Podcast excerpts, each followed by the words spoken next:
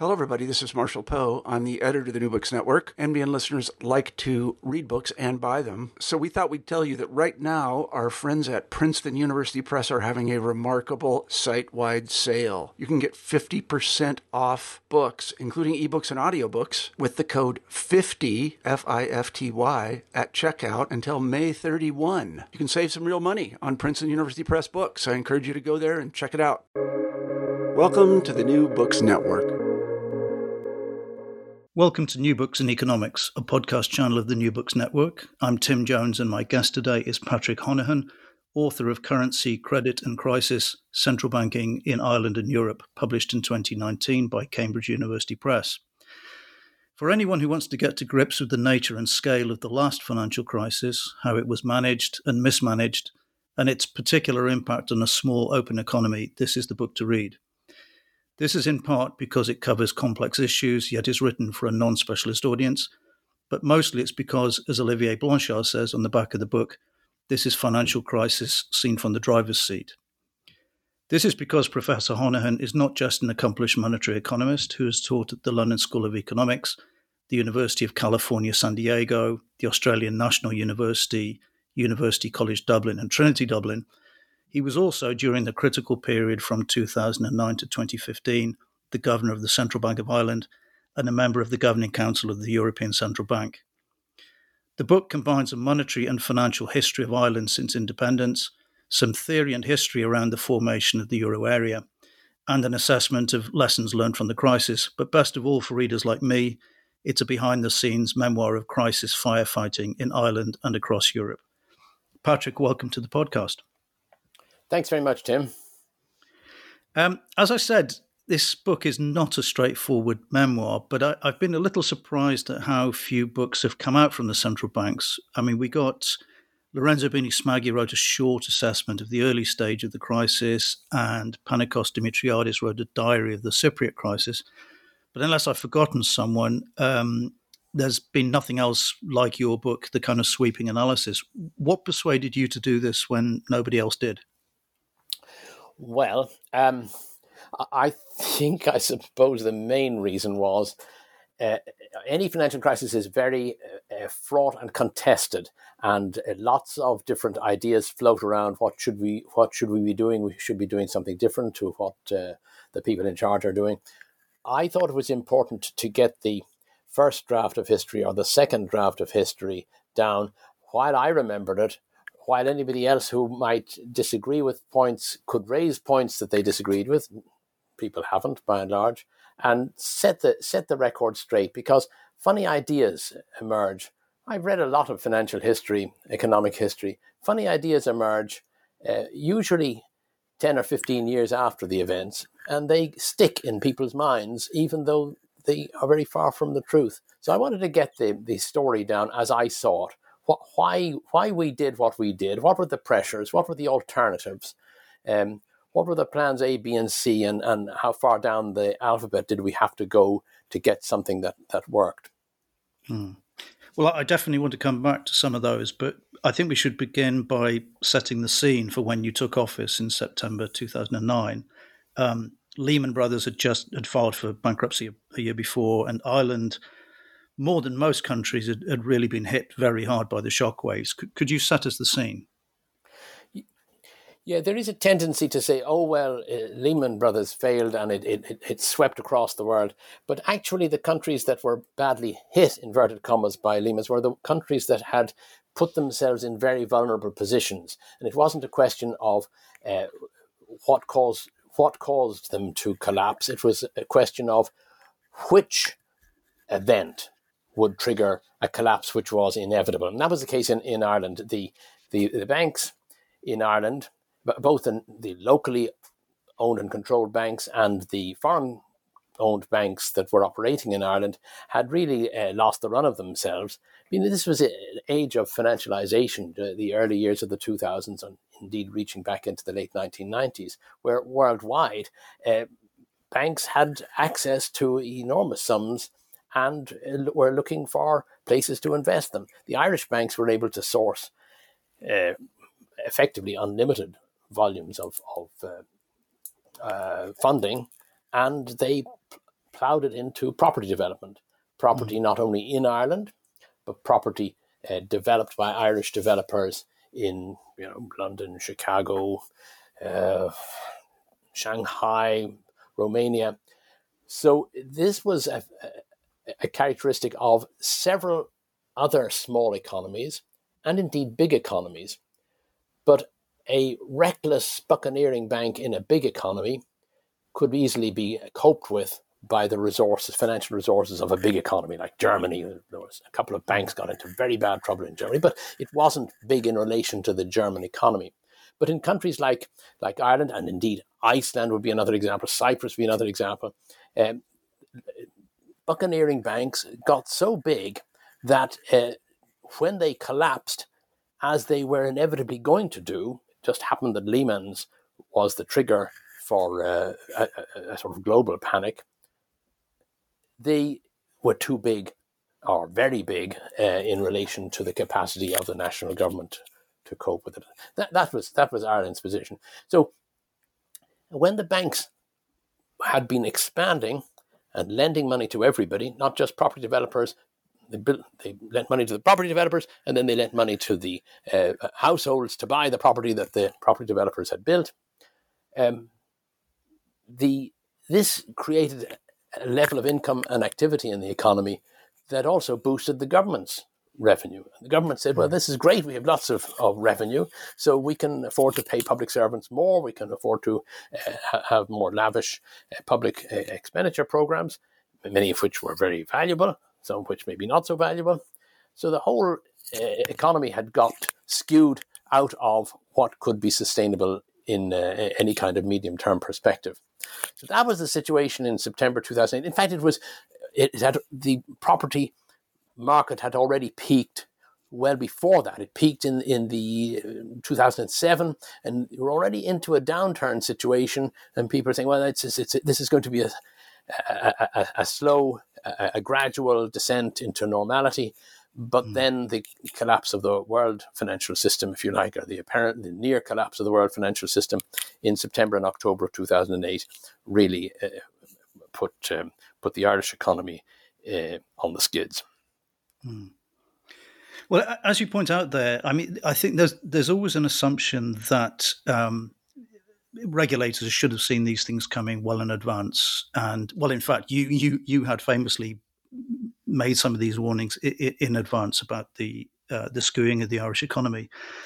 But as you point out there, the political incentives and the um, the incentives to households uh, and to corporates were were facing the other direction. It, do you think it's ever possible to have a, a, a a, a, powerful enough regulator to overcome those kind of incentives in advance? Um, I, I, think it. I think it is. Um, in well, in a democracy, uh, yeah. in, sort of a European environment, there are other. Uh, I remember many years ago uh, advising some small country. Uh, so perhaps the, the central bank should say this, and then suddenly realizing that if the central bank said that, that uh, they would be immediately have lost their um, their jobs the following day. But the financial regulator, if the financial regulator says something that's going to trigger uh, loss of loss of job, well, that in itself is a powerful tool. Um, it's going to say to the general public, "Wait a minute, we trusted this financial regulator, and and here he he said something that should happen, and the government have stopped him. Um, maybe we're not satisfied with this." So there there is a democratic feedback. Um, mm and I, I, ultimately, the financial regulators, true of central bankers as well, they should be prepared to to take those um, modest financial risks. Yeah. I, again, just focusing on the, the Irish aspect of the crisis uh, for the moment, pr- probably, and correct me if I'm wrong here, but probably the most controversial element was the decision against wiping out the senior bondholders at the Anglo Irish Bank. And, and in the book, you wonder aloud uh, who among the non banks would still be holding 17 billion euros of these in September 2008. And the implication being that it was wealthy funds betting on being paid in full by the taxpayer. With perfect hindsight, do you think there should have been a full bail in of, uh, of the bank? Well, you know, you know, this has become such a complicated question. You, you say yes, yes. In in a with full hindsight, it, there should have been, but with full hindsight, there would also have been a, a legal regime which would have made that straightforward. There would have been a European level uh, system of bank resolution, as indeed there is now, which would have made it the normal thing to do and not something that would uh, make Ireland stand out as uh, some kind of uh, pariah in the euro area for having uh, walked away from from bank bondholders. This turned out later to be an issue when uh, when it, when an opportunity did arise uh, two years later when the guarantee had expired for some of the debt uh, to um, to bail in some bondholders, a relatively small amount that was left, but then the spillover effects to other European banking systems were seen as, as really problematic by, by the, those in charge of the other European banking systems. So, yes, it's easy to say with hindsight that's what should have been done. Um, it was also easy for Iceland to walk away because everybody could see that there is no way Iceland could afford to absorb uh, th- these debts. In Ireland, the situation had become very severe but not so severe that Ireland couldn't actually afford, at much cost to itself, uh, to to to cover to cover the, these um, liabilities. I, you know, I asked the question, what should different people have thought given what they knew at the time? That, that's a that's a more difficult question to answer, and I think the politicians are blamed. Politicians have to take blame because they are the ultimate decision makers. Uh, to some extent, that blame they were not very well informed. They were not they were not provided with very good information at the time. We know that. We know the doc see the documentation. Mm. We know what people were told. Um, given the information they had, they still could have done better. But um, it's not surprising that they took the decision that they took. Remember, at that stage, Ireland was a triple A country. So you yeah. hear that you hear there's some problem with the banks. Uh, people are tossing around numbers like 5 billion or 7 billion, and you're thinking, well, this is just a loan to the banks, we'll get it back. 5 billion, that's not very much. The economy is 150 billion. Uh, we're a AAA country. Well, we can do this. Um, of course, it didn't turn out to be 5 or 7 billion. It turned out to be 60 something billion, and mm. maybe it'll be whittled back eventually to 37 or 38 billion. But that's a lot of, lot of money. And they didn't really, had no real concept that they were exposing themselves to that amount of, of loss. Yeah. I, you say there that, that obviously now there is this um, framework for uh, resolving banks. But you also point out in the book that even with that, there's been a, a very inconsistent approach taken, uh, you know, first with Anglo, then with the Cypriot banks, then with Nova Bank in Portugal, and the very ad hoc policy in Italy. So much so that I, I think probably the expectation in markets now is that um, that the framework, the, the, the, governments and regulators will try, national regulators will try everything they can to get around the uh, uh, the framework. It, what what is your thinking on that? I think you put your finger on a very important point. Uh, I think that is the market expectation. And I think it's really the expectation among many professionals uh, close to policy making as well. They say, well, we could use these resolution tools for a small bank, but in a systemic crisis, surely we will not use these tools. Or for a very big bank, no, we don't imagine we could use those tools. Well, let's remember that these, these, this resolution regime, uh, and it's it's not just a European one. There's a European specific one, but there's a global uh, uh, approach to resolution drawn up by the uh, Financial Stability Board. And this was basically to end too big to fail, to end the situation where banks could get too big and too important as too essential in the economy to, to be allowed to fail and that the taxpayer would have to come in. Now, with this ability to separate essential functions from non essential functions and to wind down the non essential functions and continue the essential functions of the bank in operation. Th- those resolution mechanisms are there precisely to avoid uh, the taxpayer having to be drawn into the situation. And yet we f- hear people saying, well, we won't use it for a big bank.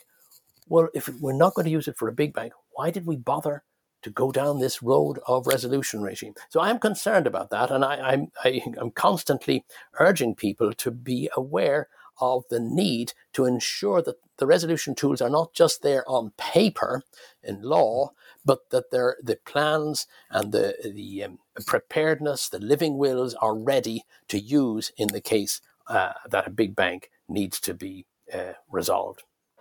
Mm. What what about extending that to to sovereigns? Because again, there's there's an implication. Uh, I guess probably since the Cyprus crisis that in in future, um, if if if and, and, certainly in the uh, ESM um, uh, statutes now, that if a country requires uh, external finance, official financing, that there should be a some form of bail-in of their of their sovereign bonds. Is, you you touch on that in the book that that it would have been better if there had been a decision uh, to go one way or another, either full mutualization or bail-in. It, what is your thinking on that today? Uh, I think that we're moving in Europe step and the European Union step by step towards a situation where there will be increased mutualization and a greater degree of, of um, if you like, collegiality be, on these fiscal matters uh, between states, but we're not there yet.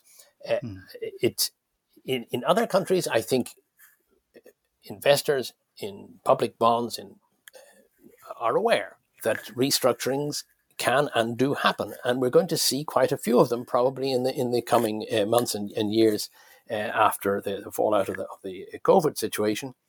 Um, within Europe, the question is: Does Europe uh, stand together for the sovereigns of Europe?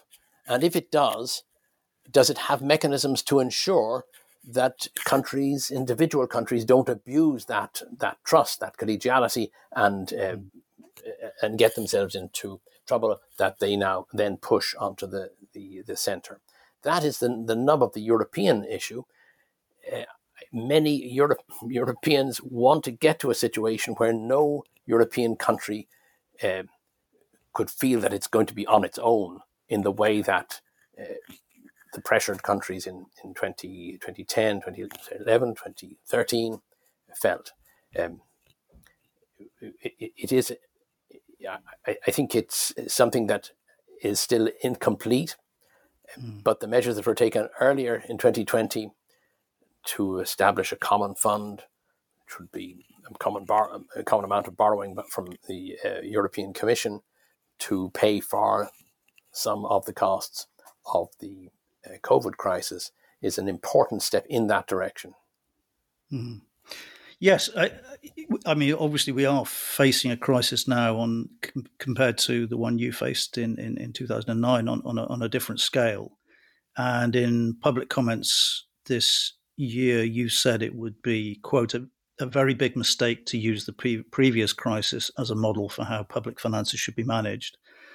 And also that there, there should be nothing comparable to the corrosive finger pointing that so divided Europe last time. Do, do you think, in some ways, the scale and suddenness of this crisis has been quite clarifying for policymakers, uh, particularly at the ECB, actually, even people who would be normally classified as, as hawks? I think yes, I think that reflection on the last crisis has has uh, led to a number of of new, um, uh, under, well understood principles. Uh, first of all, on the in monetary policy, that the broader range of tools, including quantitative easing and the purchase of, of government and other bonds in the market, this is a tool that, that needs to be used energetically in the early stages and not put aside for fear, exaggerated fear of, of uh, misbehavior by uh, by particular governments. The other lesson, I think, and perhaps this has been even overlearned, is that um, fiscal tightening, which occurred very early on in the last crisis, by 2011, by the middle of 2011, most of the big countries had decided uh, that the crisis is over and we better tighten our belts now because we have incurred a lot of debt. It's quite clear now that that happened far too soon and was pursued far too energetically, particularly in countries like the United Kingdom, like Germany. Uh, and, and so we found this year, 2020, in the COVID crisis, Germany, United Kingdom, United States, uh, even though in, in all of those cases governed by um, conservative parties is spending very um, lavishly to ensure that there wasn't an excessive fiscal tightening in the middle, uh, facing into a crisis. So I think their lessons have been learned, but whether uh, whether the we have arrived at um, a perfect solution, I'm sure we haven't arrived at a perfect solution. The central bank mm. tools are um, necessary, but they are not yet sufficient to bring you know, amount of, of demand in the economy and inflation back to wh- where people want it to be. And nobody really has a clear pers- perspective on where those fiscal accounts are going to end up if the uh, pandemic continues at a severe level into 2021 or even into 2022. Mm. Yeah, you you uh, you also make a very. I mean, speaking of policy mistakes in early on in 2011, you, you make a very interesting point about um, the ECB's interest rate rise that year. Um, and I mean, I think it's, it's commonly assumed that was a mistake, but your explanation was for it was very interesting. You you think it was largely because of the separation principle that had been established be- between the use of policy, policy instruments. Could you could you talk us through that? Yes, I think that um, already in 2008, uh, the ECB struggled with to figure out in their minds what are we doing now? We have a banking crisis. Um, we have high inflation, middle of 2008, quite high inflation, and um, that would indicate interest rates should be, in fact, they increased interest rates in the middle of 2008. But at the same time, we have a banking crisis. So, actually, what we need to do uh, is, a, a two handed measure work on interest rates to ensure that inflation doesn't get out of hand, but be expansive in the in the provision of liquidity to stressed banks so that market functioning would continue in a normal way. And so this was a doctrine which was developed at the ECB in 2008 to say we, we, we have two, two types of tools, one for macroeconomic uh, stability and inflation, the other for financial stability and the functioning of the banking system. Now, when so th- that doctrine was still in effect for the following years. When it came to 2011, uh, inflation was starting to pick up again, largely driven by oil price rises. And some calculations that suggested that oil price rises lead to knock on effects, demands for wage increases, and knock on uh, onto the rest of the economy, that, that inflation could get to 3% or higher. And of course, the ECB's goal is to keep inflation uh, below but close to 2%. And so people who are most concerned about inflation felt, well, we know what to do. We have the separation principle. That means we should increase the interest rates to choke off any likely increase in, in inflation. And don't worry, I know we're in a crisis, but we have the other tool, which is expansive liquidity provision to the banking system, and uh, we can we can use that um, for that purpose. So we're not going to destabilize the, the, the banking system. What they should have done is to say, actually, the macroeconomy is still weak all over Europe and in, in, in most parts of Europe. We need to support demand and we need tools in addition to interest rates not only should we, um, we, so we should be using the interest rate to maintain, uh, to demand, which is weak because of the crisis, and we should be using um, the, the, lending policies, and ultimately, of course, they should have been using um, a, a, purchase of, of government securities. All policies should have been used to support the macroeconomic stability. In addition, of course, inflation did go to 3% or above 3% that year, but it didn't have a knock on effect. So there was a technical error in forecasting that uh, hmm. exaggerated the likely impact of these oil price rises. So I think that was that thinking. But of course, we, you have that, that, that, um, that, that sort of uh, intellectual framework. But behind the scenes, also there was a, in a sense, a battle between those who are were more hawkish, more conservative, and those who were more um, liberal, uh, the separation principle allowed each of those camps to have a tool of their own. I think it's clear that when it was proposed to um, raise interest rates, that proposal came not just from the existence of the uh, separation principle, but the proposal came from the Hawks and was um, adopted uh, as a, a compromise position. Yes, the, this is the this, the, this is, the interest rate tool belongs to the Hawks. In this case, they will be allowed to do it. Um, the, um, the, the compromise will be agreed. That was one thing that I was a little bit uncomfortable with. Um, it was clear that a majority existed to accept that increase, but that majority meant that there was no vote, and so there was no opposition. But I was a bit annoyed when President Trichet went out to the public and said it was unanimous. But it was unanimous because nobody voted against it or, or uh, argued vigorously against it. But uh, there's a difference between consensus and unanimity. I, have always found that puzzling uh, with the ECB. And you, you, mentioned in that chapter a, a, what you call a degree of deference to the ECB president. Um, but this idea that the ECB governing council should never vote, that, that a consensus or a or a majority emerges, and then the president sort of sums it up. But isn't the point of decision making by committees to to generate creative ideas, find creative compromises, and so on? Um, was that the case during your time on the governing council, or, or did it tend to be like that? That the, a a majority or a perception of a majority would emerge, and then it would just be you, you would just move on. Well, I think that the there are two considerations that lead the ECB to adopt that single voice and um, not publicising disagreements.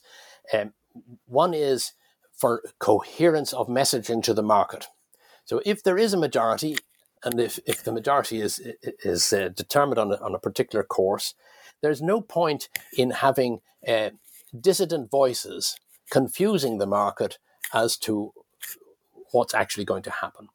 Uh, you you have 20 I can't remember the number now. It's 19 plus 6, 25 now, decision makers in the governing council. That's far more than the voting members of the uh, of the uh, FOMC, are far more than the size of the Monetary Policy Committee in, in, in the Bank of England.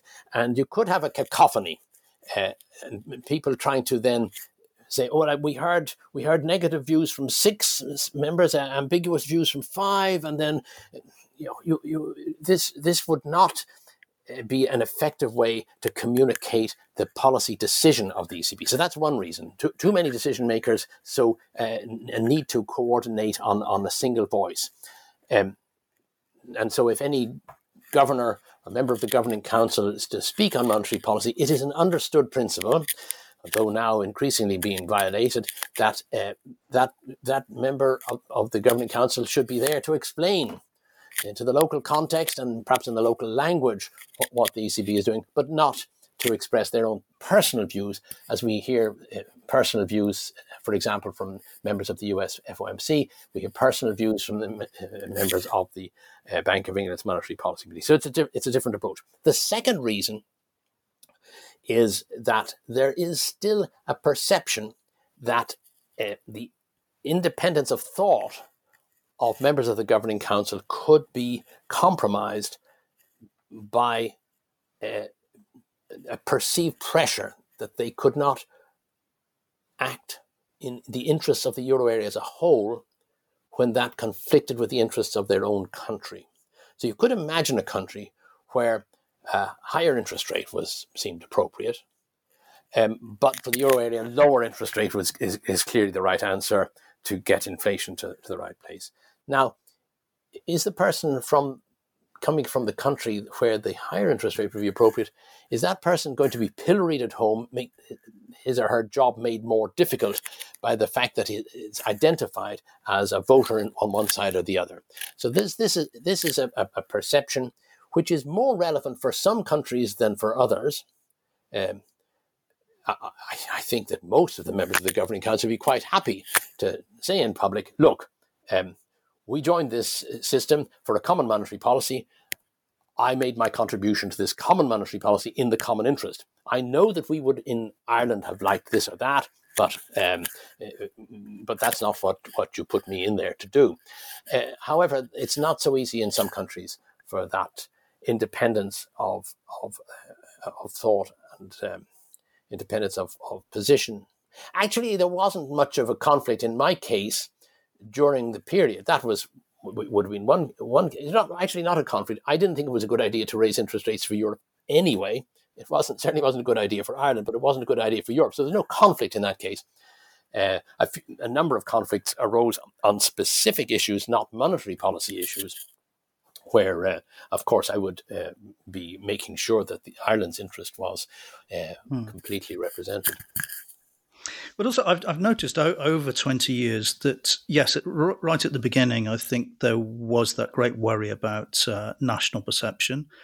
But today, you see people like, um, for example, take take uh, take Olli Rehn in, in Finland. I mean, Finland was perceived for a long time to be on the hawkish side of the argument, and yet pretty much all his arguments have been on the dovish side in the last year or a couple of years.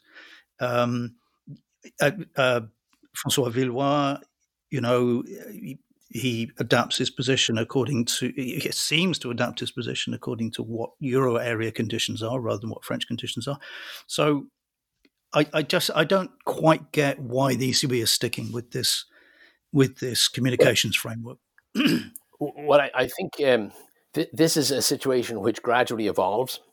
Um, you remember there are 19 members. The countries that you speak about uh, Finland and France, it's a rather different policy environment um, to some of uh, some of the member countries where it would be more difficult for them to for, the, for governors to speak out against what are perceived as, as, national interests. But it's an evolving situation and i wouldn't be surprised over the next number of years if we get to a position where uh, votes were taken and recorded and even before votes, so you don't necessarily have to have a vote. Um, the positions are identified. We quite detailed summary minutes, uh, summary reports of the monetary policy discussions are published, but they are never identify who said what. Um, they use language like the view was expressed that. Uh, uh, some many speakers thought, uh, some speakers felt, and there's some some kind of mapping. Uh, some means like has to be more than one. Uh, the view expressed might only be one. Uh, so um, many speakers must be more than I don't know how many. So you, you have a, a, a kind of a code, but I think we could see a move to this. This has been discussed. It has been discussed as to whether there should be a move. And even in, in my time, which was now um, five or six years uh, ago, uh, that discussion was held, and the view, the view, majority view was taken that um, let's let's not take that step now because of the difficulties that, essentially because of the difficulties that would be would be caused for in some countries. So I think it, it will happen. Also, what we notice is, and again, this is was already starting to happen particularly around the time that quantitative easing was begun in the early 19, uh, early 2015, late, late 2014 discussion of it. Um, uh, uh, you know, basically, members of the governing council uh, breaching the convention and saying, "Well, I wasn't in favour of this." Well, well, that's considered bad form and uh, and and not not productive. Uh, if there's a, a convention either you stick to the convention or the, or the, convention should be abolished. It's not right to unilaterally uh, take advantage of the convention, get a lot of publicity by being the only person who says something. Aha, look, differed from the rest of them. Great publicity. Mm-hmm. Actually, on, on, on the drafting of statements, I, I heard that you were quite heavily used as the only uh, mother tongue speaker, although you were educated in Irish, right? But uh, is that right that, that you, you had the nickname of Shakespeare or something like that? Um, you know, um, I, am sorry to tell you this, but this is true of, of my predecessors as well. It's a kind of um, a conventional. Um, it, it's you know you could consider it patronizing, but it's only it's only a little joke really. And it's true that you know I sometimes made sure that an apostrophe was, was removed from an it or inserted wherever, whether it was right or, or wrong. Um, uh, yeah, obviously. And there are actually a number of other native speakers. Um, uh, Cypriot um, governors t- tend to be Maltese uh, as well. Um, but it's true that uh, there was this kind of joking joking reference to we must turn to Shakespeare, which of course uh, is absolutely wrong because the the, the real uh, masters of, of English are um, Joyce and, and, Beckett and Seamus Heaney, not Shakespeare at all. Absolutely. Actually, coming coming back to Ireland, um, and I would urge people to read this book because of the lessons that can be learned from Ireland as a test case for a small open economy. And as you say in the book, um, most countries are small, and uh, other countries outside the euro area faced similar meltdowns for similar reasons, as you said, like Iceland and Latvia. But taking the whole of the last decade, decade into account, do you think Ireland would have coped better inside or outside the euro area with the crisis it faced? Um, I'm I'm pretty sure it did a, a, bit better inside, not an awful lot better, but a, a bit better. Um, with without being in the euro, yes, there would have been a devaluation, um, and, and, Iceland had a devaluation, uh, so you can see exactly what would have happened. Iceland did recover somewhat more quickly. Um, it in, in, in terms of economic activity, it had less unemployment. So this there's a kind of distributional change. Uh, people in Ireland who retained their jobs didn't have a reduction in wages, at least at first, and then, and then it was more gentle. Uh, people in Iceland didn't lose their jobs, some of them did, but the, even the ones who didn't lost real earnings right away because the exchange rate collapsed. So there are, there are those important differences, but actually both economies recovered quite well. And um, anyway, direct comparison Ireland and Iceland is, is really not, not very productive. What what um, Ireland managed to do is it, it's the, the the engine of Ireland's economic performance is based on globalization, exports, exports of services, multinational corporations. It's not getting into all the business about tax advantages, which I'm not particularly happy about. But that that whole uh, whole uh, multinational integration in the global economy that survived right through. And why did it survive? Because these companies realized actually we're not affected by this uh, little local problem of a, fiscal and banking crisis. The, our contracts are secure, exchange rate is stable, inflation is low, too low, um, and although the domestic economy, and particularly from the, house, the building, the construction sector, the tax position of households, the unemployment situation was uh, very heavily affected, and the over indebtedness of households. But the the engine was intact, and the recovery eventually was very strong, and economy back to you know below five percent uh, unemployment. Uh, by uh, you know 2016 or something like that. So, and the motor continuing to, to function. It, if it hadn't been in the euro area, it have had a very high inflation rate, might have driven away those companies. They might not have been able to complete their contracts, and um, so I, am I'm, I'm pretty pretty sure that that um, uh, well another factor is the int- low interest at which Ireland was able eventually to borrow the money that all of this had cost. So, you know, for a while in 2010, 2011, interest rates remained very high. Even the interest rates on the loans from the IMF and, and the European funds were really quite high and, and worryingly so. As if it might, might not be might not be low enough. We might not be able to get out of this. But as soon as the European loan funds decided to charge interest on a different basis, this was really driven by what had happened in Greece. And as interest rates came down generally, and as the whole method of financing the uh, deficit of the failed banks through the, the um, uh, working of the central bank lending operations all ended up with very low interest rate cost. So although the, there was a huge increase in debt, maybe something like 100% of, of, of GNP uh, in additional borrowing over a very short period of time, all this additional borrowing uh, left interest costs really not all that much higher than they mm. had been uh, before the crisis. Yeah.